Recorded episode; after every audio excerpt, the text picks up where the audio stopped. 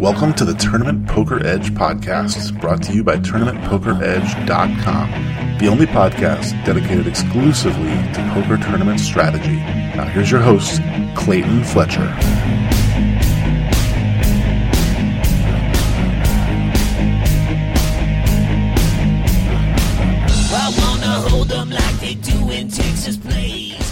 Hello, once again, everybody, and welcome to another exciting episode of the Tournament Poker Edge podcast. I'm your host, Clayton Fletcher. Honored and humbled to be with you once again, uh, especially humbled by the fact that I am again all alone here in my apartment doing this for you guys. Uh, I'm starting to feel like no one wants to play with me, and I'm trying very hard not to take it personally. Uh, I'd like to think that I'm just, you know, getting punked or something. But once again, no one is able to join me. And so we are going to continue uh, reviewing the final table of the WSOP main event. Uh, before we get into that, I want to thank you guys for all of the tweets and all of the love that you've been sharing of late. I have been uh, on Twitter telling everyone about my, let's just say, frustrating experience in dealing with Bally's Las Vegas's non-existent customer service slash risk management division. Uh, in their minds, nothing happened last month, so I'm not sure what all, all the fuss is about because apparently I was not burglarized, and uh, someone like me doesn't even deserve the courtesy of a phone call. So, yeah, I have yet to hear from anyone there. It's been over a month now since this unfortunate crime occurred on their property, and I have heard not one word from anyone about it. So, I'm now in the process of finding an attorney. So, uh, thank you guys for your recommendations. If anyone has not tweeted at me yet with your favorite Las Vegas attorney that I can get to help me hold Bally's responsible for what went on last month when uh you know for those who haven't listened to previous episodes very quickly I left my hotel room to go play poker and when I came back a lot of my stuff was missing. So uh, it was a pretty clear case of burglary and uh, the police came we did a report security came up and uh, you know they told me that I would be hearing from someone from the hotel. It seems ridiculous to me that it's been over a month. Furthermore, they haven't responded to any of my tweets or my phone calls. When I call and I say to, I want to speak to risk management, they patch me through to a voicemail, and then I leave the details, and no one calls me back. So that feels good as a longtime customer uh, to be treated that way. Obviously, that's a great feeling. So, anyway, uh, enough about that. You guys have heard that for weeks now, but it, it is an ongoing saga. So, I want to keep those who are remotely interested in it uh, up to date on what's going on. So, what else is going on? I'm about to leave actually uh, this weekend, Saturday, April 13th. I will be flying down to Florida where I plan to participate in the Seminole Hard Rock Poker Open, which is a big $5 million guaranteed tournament at the uh, Hard Rock in Fort Lauderdale, Hollywood area. So I'm really excited to play that event. A lot of people I know are in Reno for Run It Up Reno. So that means I might have uh, a good chance of playing against people I don't know, which generally speaking, when I don't recognize my opponents, uh, that's a good sign because I, I think that I know basically everyone that's in the very, very top echelon of poker. Although I'm sure that there's somebody that's like an online crusher that once in a while will show up at my table and it might take me a while to figure out that I'm playing against a world beater. But typically, I know before the cards are even dealt whether I'm a favorite in the game or not. So I'm hoping to go to Florida and see a lot of unfamiliar, unsuspecting faces at my table. And uh, yeah, wish me luck, guys. I'll be playing in the in a couple of events down there. Uh, so let's get right into it. You know, we have been going over the World Series of Poker final table for the last several weeks. This actually dates back to last October when I first started reviewing, or maybe even September when, when we were reviewing the coverage as it was being shown on ESPN. Obviously, we had a lot of other stuff going on, and we kind of got behind as far as trying to keep up with the weekly broadcasts. But if you're interested in watching and, and reviewing these hands for yourselves, I recommend you get a subscription to PokerGO.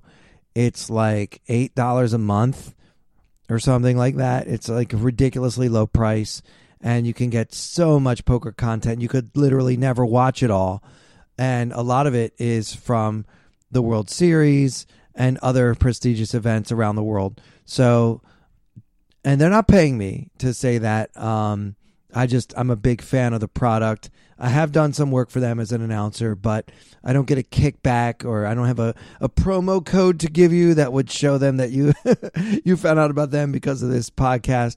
It's just me as your friend telling you that if you're not a PokerGO subscriber, you're doing it wrong. So we're down to seven players, and we've gotten to seven players fairly recently. The blinds are still at 400 800 with a 100 ante. So there is 1.9 million in the pot before the cards are even dealt. Uh, Aram Zobian, who has been a very short stack through much of this final table, has recently doubled up. And uh, he is on the button in this hand with the Queen of Spades 10 of hearts. So he's got queen 10 offsuit folded to him on a on the button at a seven-handed table. He's got 3 uh, 32 million behind and he's right in the middle of the pack. I think he's in fourth place at this point. Uh, he opens as I think pretty much all of us would. He makes it 1.8 million, which has been for better or for worse the standard raise size at this table uh, for this blind level. So he makes it 1.8. And Joe Cada, so the small blind folds, and then Joe Cada in the big blind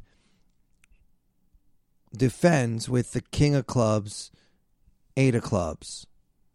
Cada has Zobian covered by about 10 million chips. So we are playing Zobian stack, which again is 32 million. So we've got 40 big blinds is one way of looking at it. I like to think of it in terms of M. So our M is right around 17. So we have some maneuverability, uh, however you look at this, especially with this small raise uh, to start things off. We have a lot of wiggle room before we get anywhere near pot commitment. And the flop comes. So, yeah, Cada calls, and now heads up. The flop comes ace of clubs, jack of spades, deuce of clubs. And with 4.7 million in the pot, Cada, who has flopped a flush draw with the king eight of clubs, checks it over to Zobian, who bets only 1.4 million into the 4.7 million pot.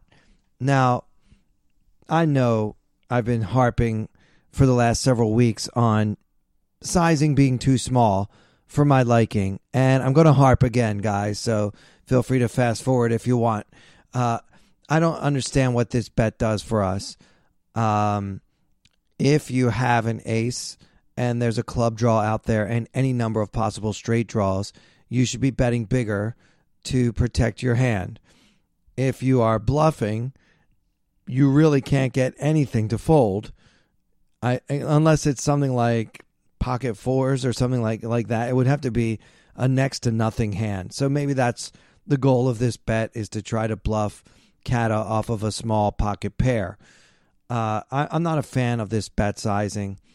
I would much prefer uh, a half pot bet here, which would be pretty standard if you had a top pair, which I think is the the easiest hand for Zobian to represent having opened from the button, and now when the ace comes, you can just go ahead and bet half the pot. Uh, if Cada is not paying attention to bet sizing, then there's no problem with betting 1.4 million. But I think it would be a mistake to assume that a player of Joe Cada's caliber didn't notice that you just bet like 20% of the pot. Okay, fine. It's more like 28%, but still, you guys get the point. This bet is too small to do any job.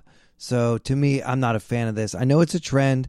I know it's what a lot of players are doing, both online and li- live nowadays, but I think it's a trend we're going to see uh, go away very soon because it just does, doesn't get the job done.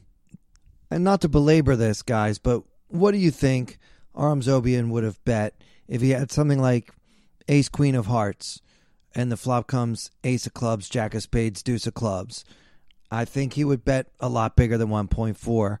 Uh, I'd be surprised to see anyone bet that small into 4.7 million with top pair because you're pricing people in to call you with a gut shot, to call you with a flush draw, to call you with a lot of combos, call you with Jack 10 even. You know, it's pretty much the right price to even call with second pair. So I really don't like the sizing. Enough about that. Cada just calls. Now, this to me is interesting. He's flopped the king high flush draw on this board, and his opponent makes a very weak, small bet, a 28% of the pot bet uh, on this flop. And Cada, who only has king high, of course, he's got a flush draw as well, uh, doesn't pounce on that with a big semi bluff raise. And I think that uh, one reason why Cada might decide to just flat this bet is because he has a draw to the nuts, for one thing, and uh, often it's it's correct to not semi bluff with a draw to the nuts. Um, another reason he might do that is because he doesn't want to raise and reopen the betting in case uh, Zobian is making this tiny bet with a monster, hoping to get raised. So, I mean, I think that's kind of far fetched. Uh, I don't think you'll see play that fancy at the main event final table generally, uh, and certainly not with this lineup. Uh, so I don't think Cada has much to worry about, and I think that in his shoes, I would normally just raise and take it with my king high. Uh, he does elect to call, and this means I don't really like the way either player played the flop. Uh, the turn is the four of spades, which doesn't really change anything. Um, I guess the five tray got there, and there are now two clubs as well as two spades on the board. Uh, now, here's where things kind of get interesting. Cada, with the nut flush draw, checks again, and this time, uh, Aram Zobian bets 5.1 million into the 7.5 million pot. Okay, now we're getting somewhere.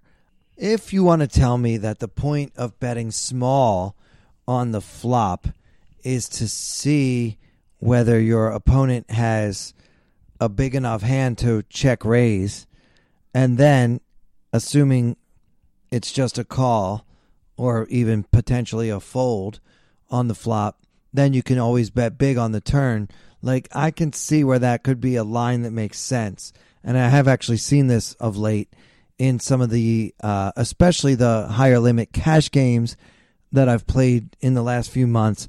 I've noticed a lot of players really betting a tiny amount on the flop, almost begging to get called or raised, and then shutting the whole hand down on Fourth Street, which I think is what Zobian will do in this case every time Cada doesn't have at least a pair of aces. I don't think Cada can call this bet on the turn with a pair of jacks. Uh, obviously, he's totally priced out of calling with any type of straight draw, flush draw. Uh, it, maybe if he had specifically the five tray, no, the king queen, maybe yeah, like a king queen of clubs or uh, queen ten of clubs. Those are hands that Cada might be able to justify calling this really large bet because he's got multiple outs, the flush outs as well as the straight outs. But even then, uh, for a bet this size, he's barely getting the right price, assuming he's got some type of implied odds uh, to back it up. So things just get a little bit too murky here for Cada, and he folds. Now, I don't mean to be results oriented, but I think when you flop a flush draw and your opponent bets so small, it might be better to go ahead and end the hand on the flop with the big check raise. It wouldn't even have to be that big a check raise. I mean, if the 1.4 million means what I think it means, namely that Zobian doesn't have much, or he would have bet more, then why don't you just go ahead and put in a raise to five, let's say five million. So he makes it 1.4 million, and then you raise to five million, and now you're going to win the hand so often. And another reason I like this play is because certain cards could come on the turn that would allow Cada to continue the semi bluff. Uh, for example, say a 10 of diamonds. Now he would have a gut shot with a queen as well as the flush draw, and that would certainly be a card that Cada could continue barreling on the turn.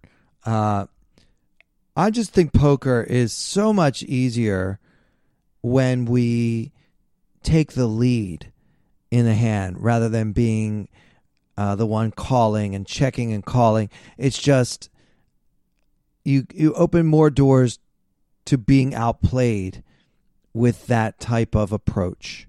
So I found that hand interesting because it's the first time Zobian really had chips at this table, and he showed us all with that hand that he knew what to do with a stack.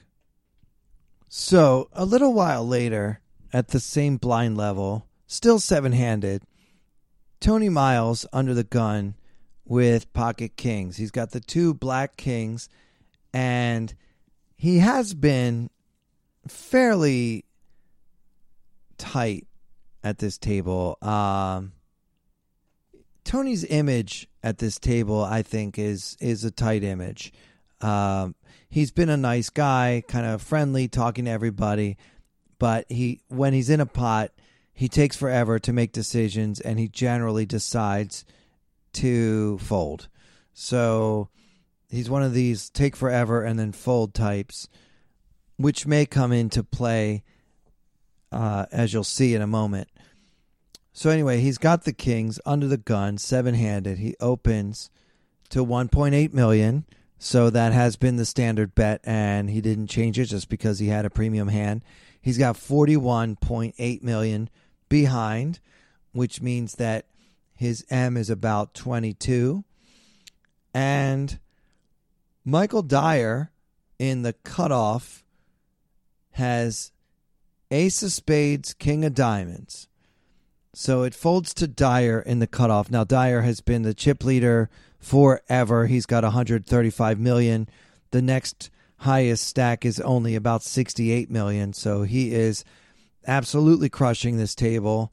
He's got like 40% of the chips with seven players left. It's kind of crazy.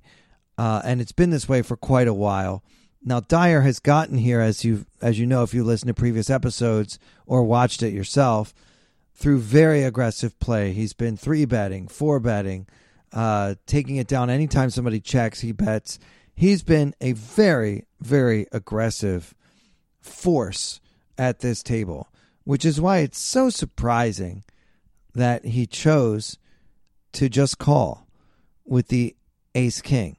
So let's talk about this. How many of us would ever put ace king into our late position calling range? Now, I understand that the open came from early position. All right, I'll grant you that. But it's not like it came from early position at a full table it's not like he was under the gun at a 10 handed table or a nine handed table. This is a seven handed table. So I, I give kudos to Michael Dyer for just keeping his wits about him in a situation when many of us wouldn't be able to. Uh, and what I mean by that is, I don't know how many of you play the loose aggressive style, but if I'm at the late stages of a tournament and I have a large stack, this is my favorite type of poker, which is I'm going to take every pot that nobody else seems to want because my stack is so big, nobody really wants to mess with me. I like being in that position. I feel like it's easier to accumulate chips. Uh, in general, it's easier to win when you're winning. Put it that way. And I found that to be true in cash games as well, for whatever reason. So when you've done more than your share of raising and re raising and re re raising over the last three days, and that everyone has now been able to go back and watch how you played for the last several hours and all day yesterday. And you know that your table image is this guy likes to three bet with hands like six four of hearts. To just have the the presence of mind to just call with the ace king possibly because you're suspicious that your opponent has a monster which would be a result of having observed him for hours now trying to stay out of the way and probably never getting out of line from under the gun, even seven handed. So kudos to Michael Dyer for just flatting here and not getting into a raising war with Ace King, which is a very strong hand at a full table, but even stronger at a seven handed table. But he just flats and everyone else gets out of the way. So the two see the flop heads up and it comes ace of hearts, seven of hearts, five of spades. Now, it's easy for the commentators to say something like, well, when you're running good, you're running good. Uh, it's a good thing Michael Dyer didn't three bet before the flop, or Tony Miles would be in a world of trouble. Now, you know, all these kind of comments, and it's all true, but to me, the beauty of it is not what came on the flop. It's just the fact that Michael Dyer didn't end up getting his stack in pre flop, which stacks are such that it, it would be hard to do. But, you know, what what's your reaction in Dyer's shoes if Miles opens to 1.8 and then you have ace king, which for most of us is an automatic three bet 80% of the time in most situations. So you make it what? 5 million ish with your ace king and then Miles comes over the top for what? 13 million? And remember, we're only playing 42 million effective basically. So that's almost a third of his stack.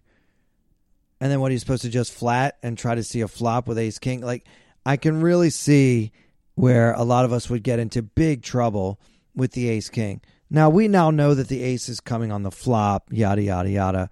That's results oriented. My point is Dyer didn't get a lot of chips in before the flop as a 70% underdog, which is about what you are with ace king against kings. So, good work. Now the flop comes ace 7 5 with two hearts and there's 5.5 million in the pot Miles puts in a continuation bet, 2.5 million. It's a little small, but it's fine. It's not as obscene as some of the uh, flop bets we've discussed recently.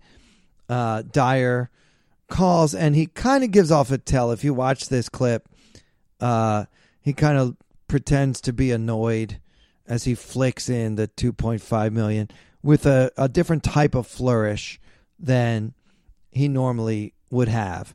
I think at that point, Dyer is hoping that Miles has a hand like Ace Jack.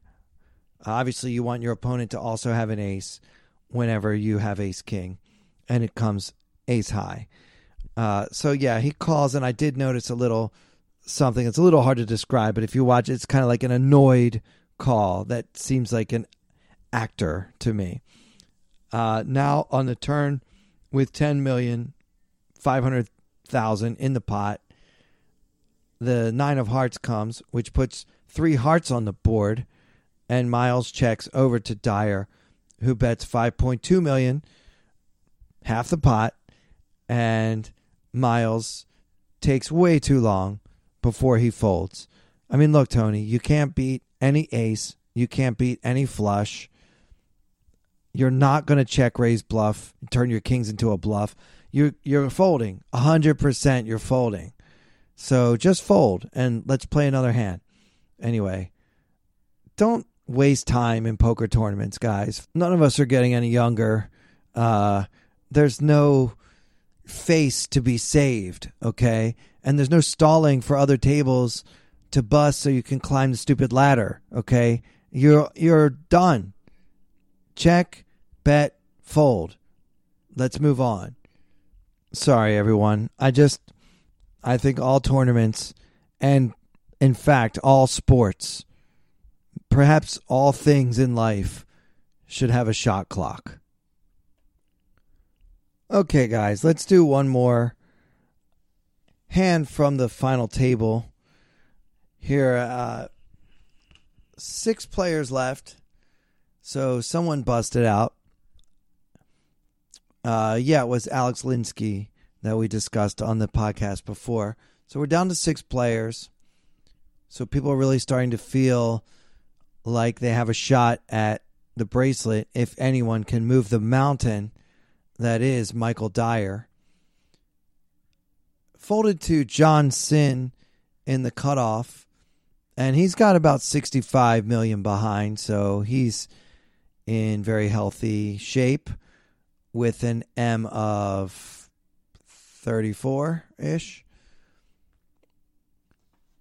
He's got an 8 of hearts and a 6 of hearts, and he opens to 1.8 million, which is the standard bet and has been for almost two hours as we reach the final minutes of this level.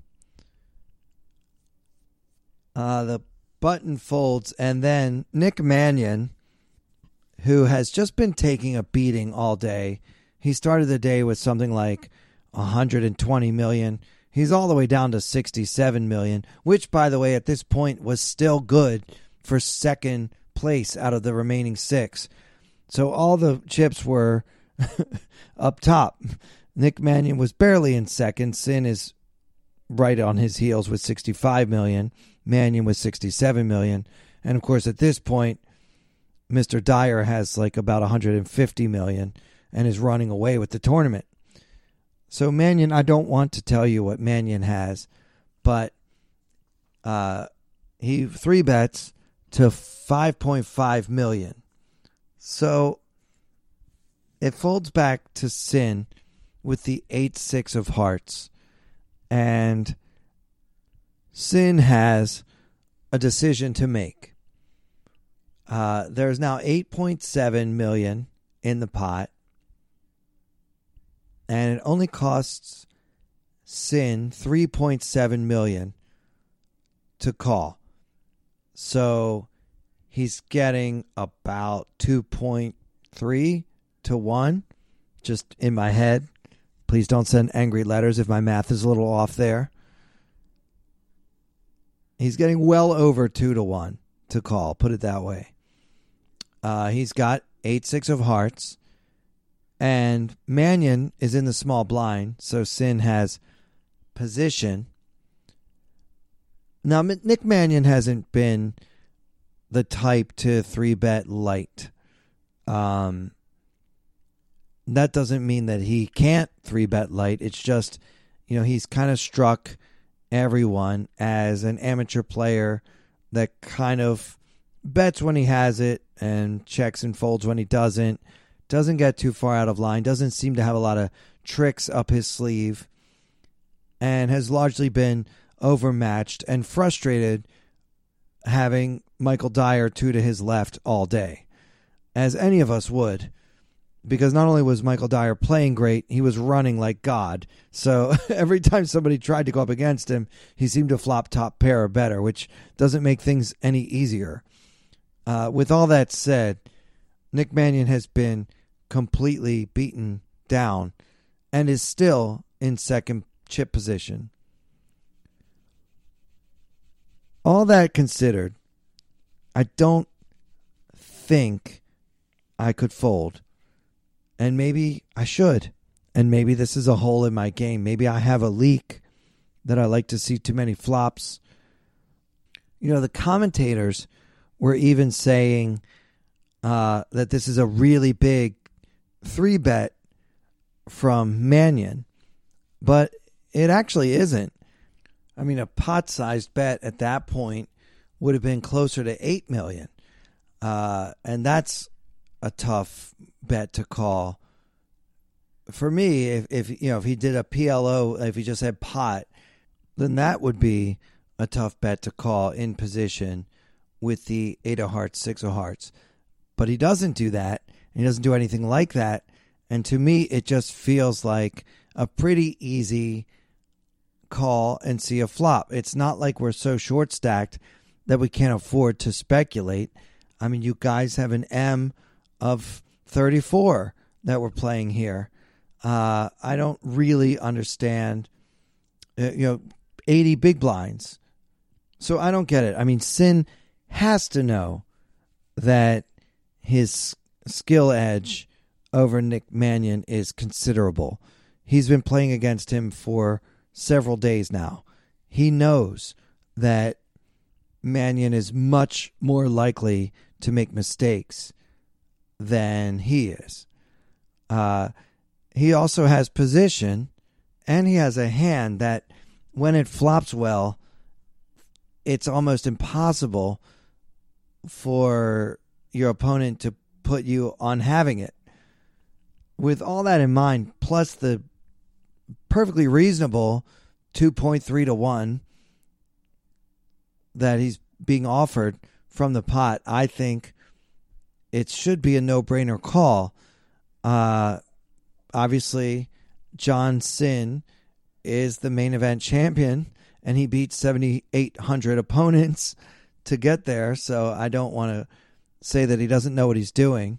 And I have been quite complimentary of his play in general on this podcast and in life. Uh, I just don't get this one. Now, if the three bet had come from a tough player, from Michael Dyer, uh, or if I somehow wouldn't have position on the flop, like if there was some other variable uh, at at play here, then I could understand the decision to fold. But this one, uh, ever since I saw it, has bewildered me to the point where I just I don't get it. Maybe it's just that's what happens at the main event final table, which is why it takes three days to play and why heads up lasts twelve hours. Maybe just the the structure is too good. But anyway, Cynn lays it down. After much deliberation, it's not like he snap folded. Um, I just I don't get it. I don't understand. Anyway, uh, I want to talk a little bit about a discussion I started on Twitter. It actually started with a joke, but it kind of got into a little bit more uh, of a, an actual discussion. The joke was basically a professional tournament player says, Oh, I love playing this tournament. The structure is so good. And then fast forward to that same player buying into that tournament nine hours after it started. So, I mean, I think what pros always mean when they use the the phrase "good structure" is that it's a slow tournament. Uh, you know, to me, there is an inflection point where a tournament can be so slow that it actually hurts your bottom line. Now, obviously, that's not true of the main event. I'll play two hour levels you know, for for three weeks if it leads to me winning nine million dollars. Uh, but most tournaments that have these really long, really slow structures don't have anywhere near nine million dollars up top, and you just end up destroying your hourly by sitting in this tournament where people can fold in spots where they'd have to give action in a faster structure.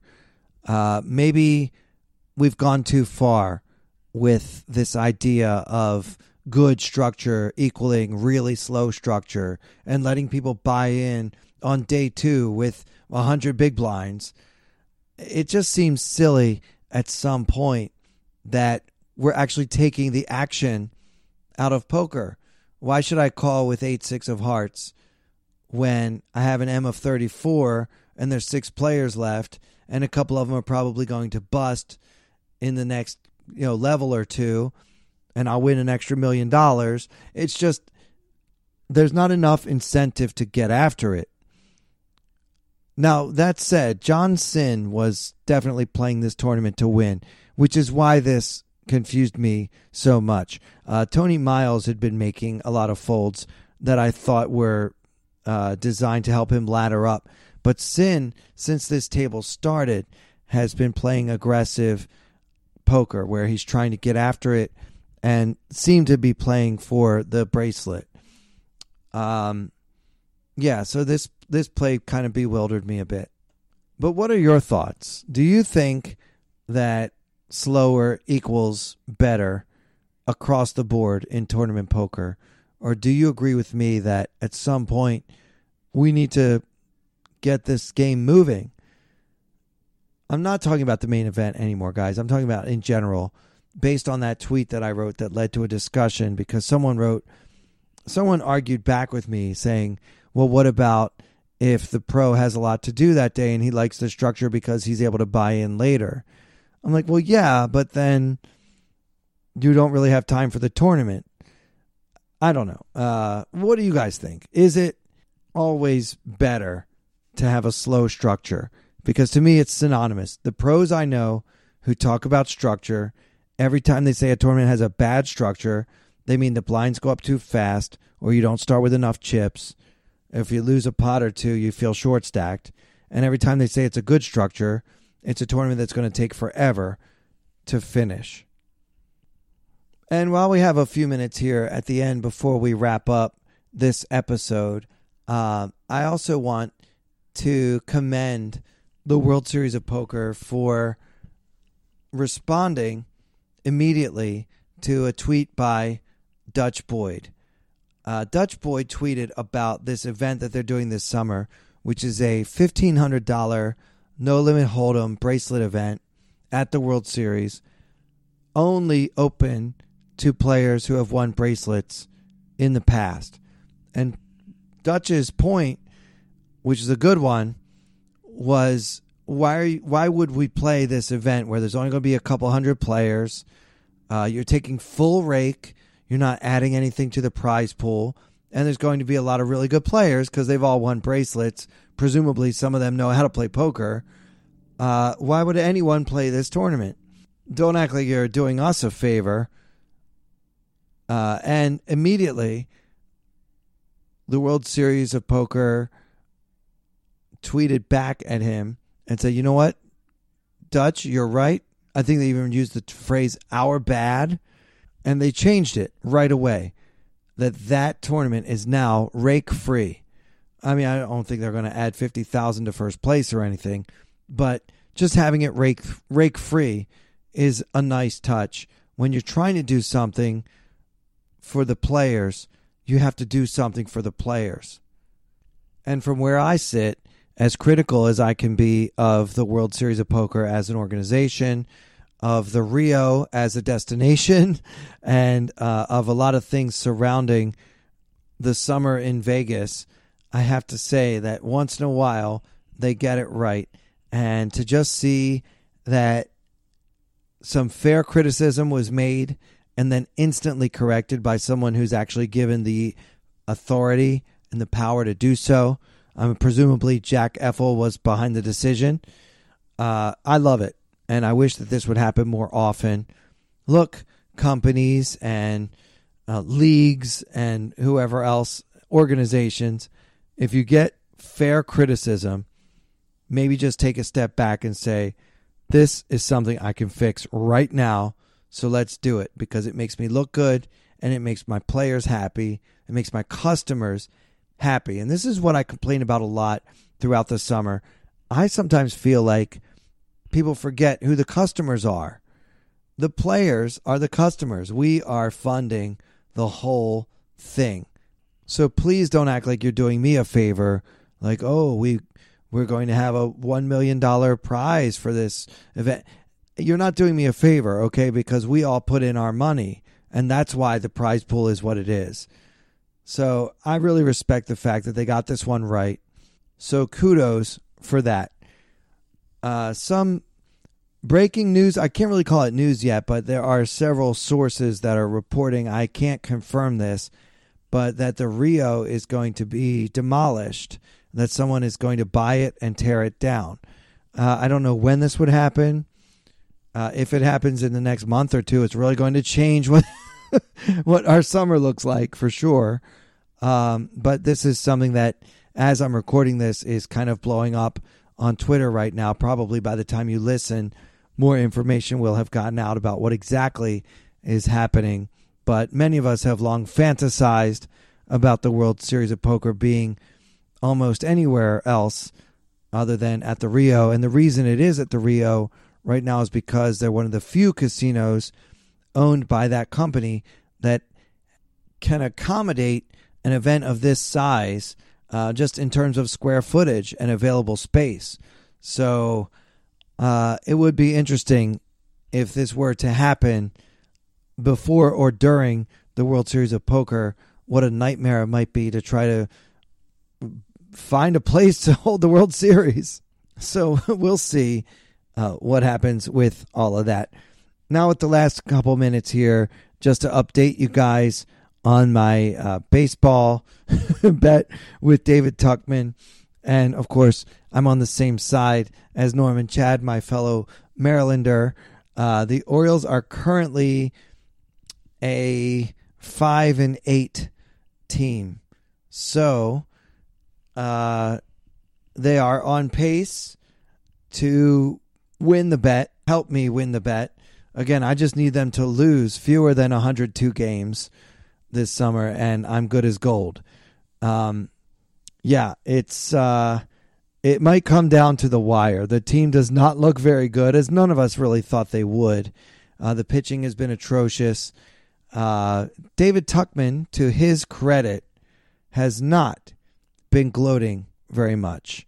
So I really uh, want to thank him because uh, we do have a large bet, as I mentioned, on this, and uh, it, it's great that I'm not going to have to hear from him every single time the Orioles lose a game. Hey, do you want to buy out? You know, whatever.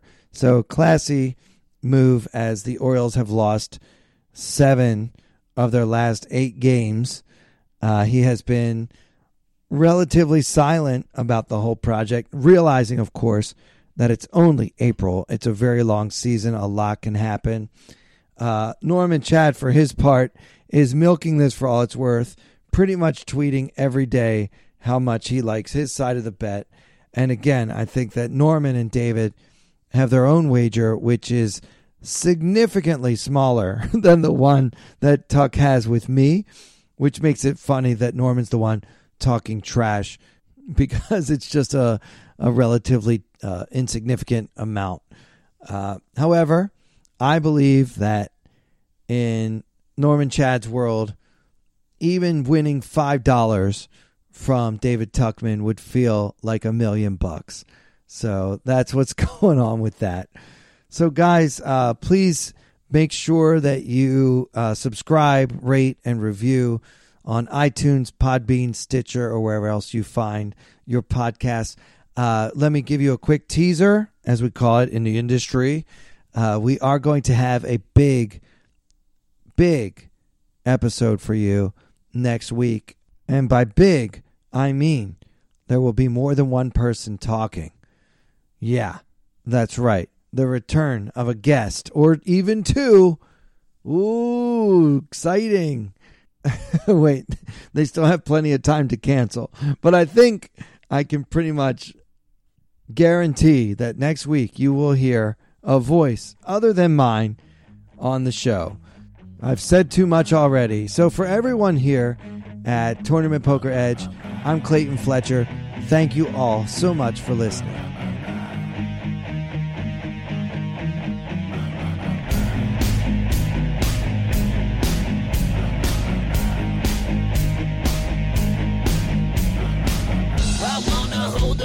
In Texas, please.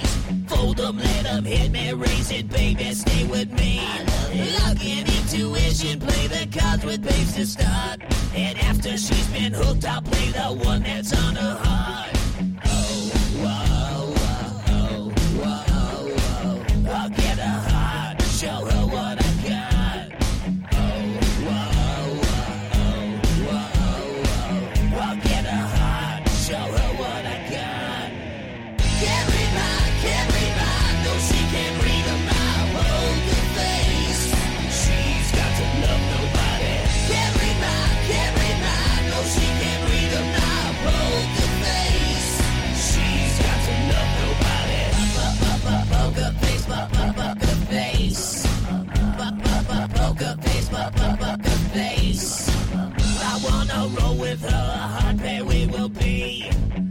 While little gambling is fun when you're with me. I love it. Russian roulette is not the same without a gun.